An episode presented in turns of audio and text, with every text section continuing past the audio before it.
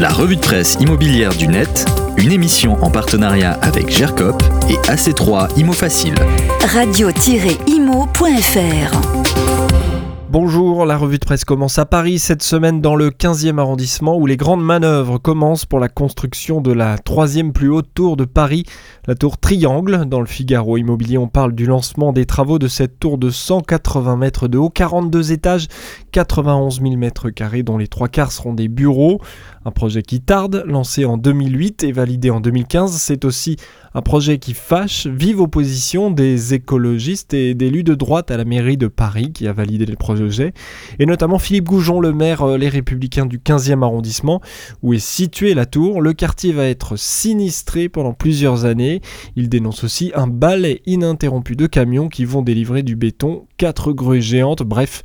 Il est en colère, les promoteurs du projet, ce sont Unibail Rodamco Westfield, eux se montrent confiants et vendent toutes les qualités de cette construction nouvelle.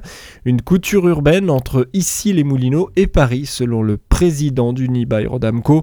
Une couture urbaine à 660 millions d'euros et qui est déjà sous le coup d'une enquête préliminaire pour favoritisme autour de la concession sur laquelle doit être bâtie la tour, nous dit le Figaro. Alors la construction de cette tour triangle va-t-elle tourner en rond? En tout cas, nous n'avons pas terminé d'en entendre parler. Dans la tribune maintenant, on parle de cette instance européenne qui redoute la surchauffe financière dans certains pays le Comité européen des risques systémiques, CERS, chargé de prévenir les risques financiers d'ampleur au sein de l'Union, s'inquiète de l'augmentation de la vulnérabilité des ménages. Le problème, les conditions d'emprunt très favorables, en clair les taux bas, font courir un risque à moyen terme de faire surchauffer l'endettement global et la capacité de remboursement. Dans le viseur du CERS, l'Allemagne, l'Allemagne et ses banques très puissantes qui ne feront guère qu'enrayer la machine si elle se mettait en difficulté. Concernant la France, le CERS est moins alarmiste et note qu'une politique appropriée et suffisante a permis de calmer la situation. Tous les détails dans l'article de la Tribune. On termine avec cette info qui prête à tendre l'oreille. L'artiste Grand Corps Malade a écrit au président de la République Emmanuel Macron pour dénoncer un projet immobilier. Oui, oui, ça se passe à Velleron, commune du Vaucluse de 2900 habitants.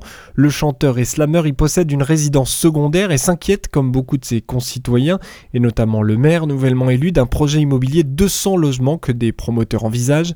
Le projet a été validé par l'ancienne municipalité, mais le nouveau maire n'en veut plus comme de nombreux habitants et s'appuie aussi sur les plus médiatiques de ses concitoyens pour faire avancer sa cause.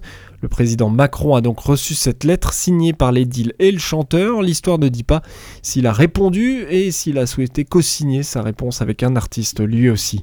Vous retrouvez tous les liens des articles de notre revue de presse sur le podcast direction l'appli ou le site Radio Imo, mais aussi sur votre agrégateur de podcasts préféré. La revue de presse immobilière du net, une émission en partenariat avec GERCOP et AC3 Imo Facile. Radio-imo.fr